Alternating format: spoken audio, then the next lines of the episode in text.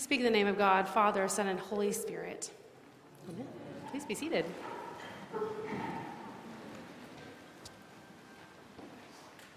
So, our readings today are a continuation of a theme that we've been on for the past few weeks God's calling in our life and what we're supposed to do when we hear that calling from God.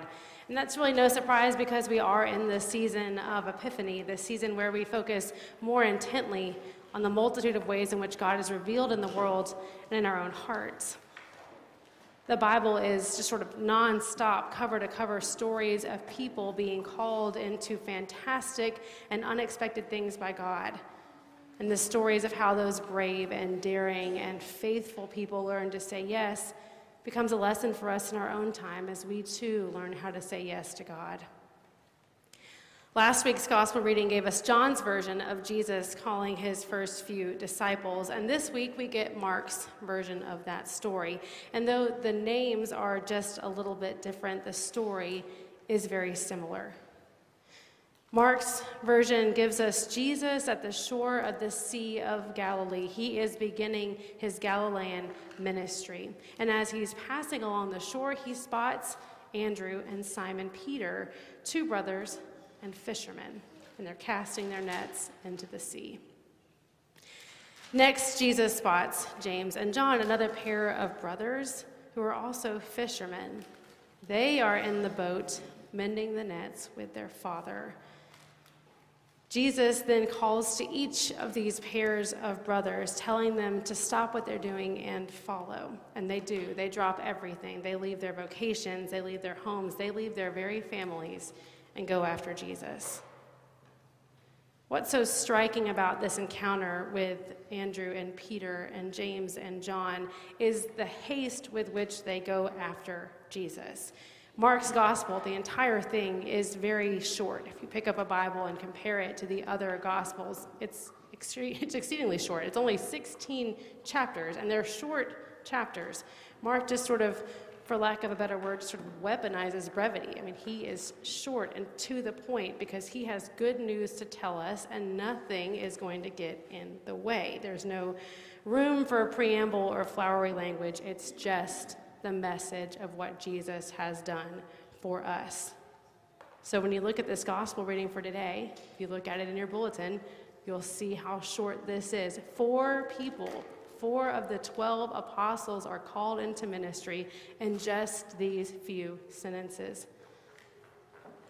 And what we talked about in our Bible study class on Thursday, what we sort of hit on was how fast these men go with Jesus. Our Bible, our gospel uses the word immediately four or two times to talk about how quickly Jesus called and how quickly these people go with him. What they might have heard, what Jesus might have told these men, is also in our gospel reading for today. It's just one sentence, verses 14 and 15 at the very beginning. This sort of thesis for all of Jesus' Galilean ministry is laid out for us right there. The time of God is fulfilled. Time of God is fulfilled. The kingdom of God is at hand in this very moment. Repent and believe in the good news. The time of God is fulfilled, the kingdom is at hand. Repent and believe in the good news. One sentence. That's all Mark gives us to sum up the entirety of Jesus' ministry in Galilee. The time that God has promised that we are going to be saved, that we will be redeemed, that the world will be caught up, renewed, healed, whole again. That time is now. Turn towards God, turn away from the things the world promises you, and believe in this good news. That's what we're supposed to do. That's how we're supposed to receive this news now, even 2,000 years in the future. Immediately leaving everything behind, just like those first few apostles did. So, what are we supposed to do today in our own lives now, right? How are we supposed to get rid of the things that we've been doing, the things that are empty and soul crushing that the world promises us, the things that we've been told to want and to go after, like money and power and prestige and all these wonderful things that the world tells us are good and that we should fill our lives with? That's what we're supposed to turn away from, to repent from, and to turn back to Jesus, to believe in that good news that seems almost too good to be true. This is that message that the first few disciples heard the message of God's kingdom drawing near. And they become models for us of how we are responding, dropping our families, our friends, our vocations, our safety, our very security, and going with God. Of course, if you feel tension in that, if you feel like that might be impossible for you to do, please know that you're not alone. There is a reason that these men become paradigms of faith for us.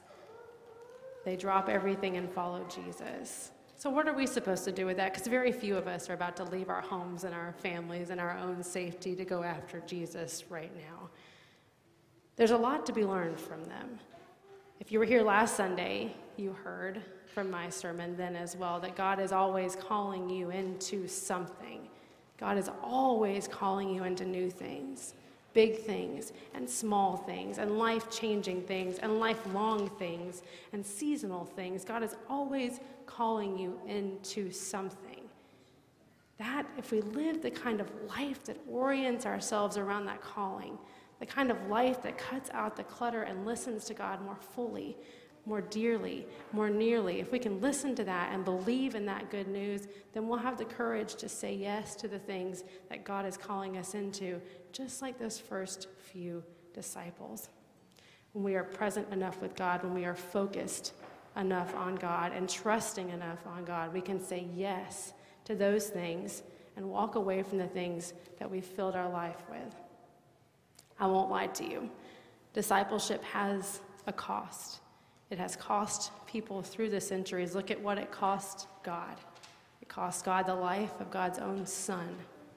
Discipleship has a cost, and the cost is saying no to the things that we think we want, the things that aren't really going to give us or this world new life, and saying yes to the things that God wants.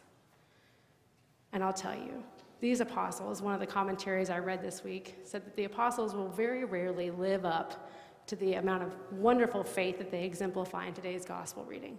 Very rarely are they going to live up to this ability to say yes. They're going to mess it up again and again and again. And we're going to hear those stories over the next few weeks and months. So that's good news for us, too. We can mess it up as many times as we want, again and again and again, and God will still be there to work with us, still be there over a life of faith of learning to follow God and to say no to the things of the world and yes to God, just like those first faithful followers Andrew, Peter, James, and John. Amen.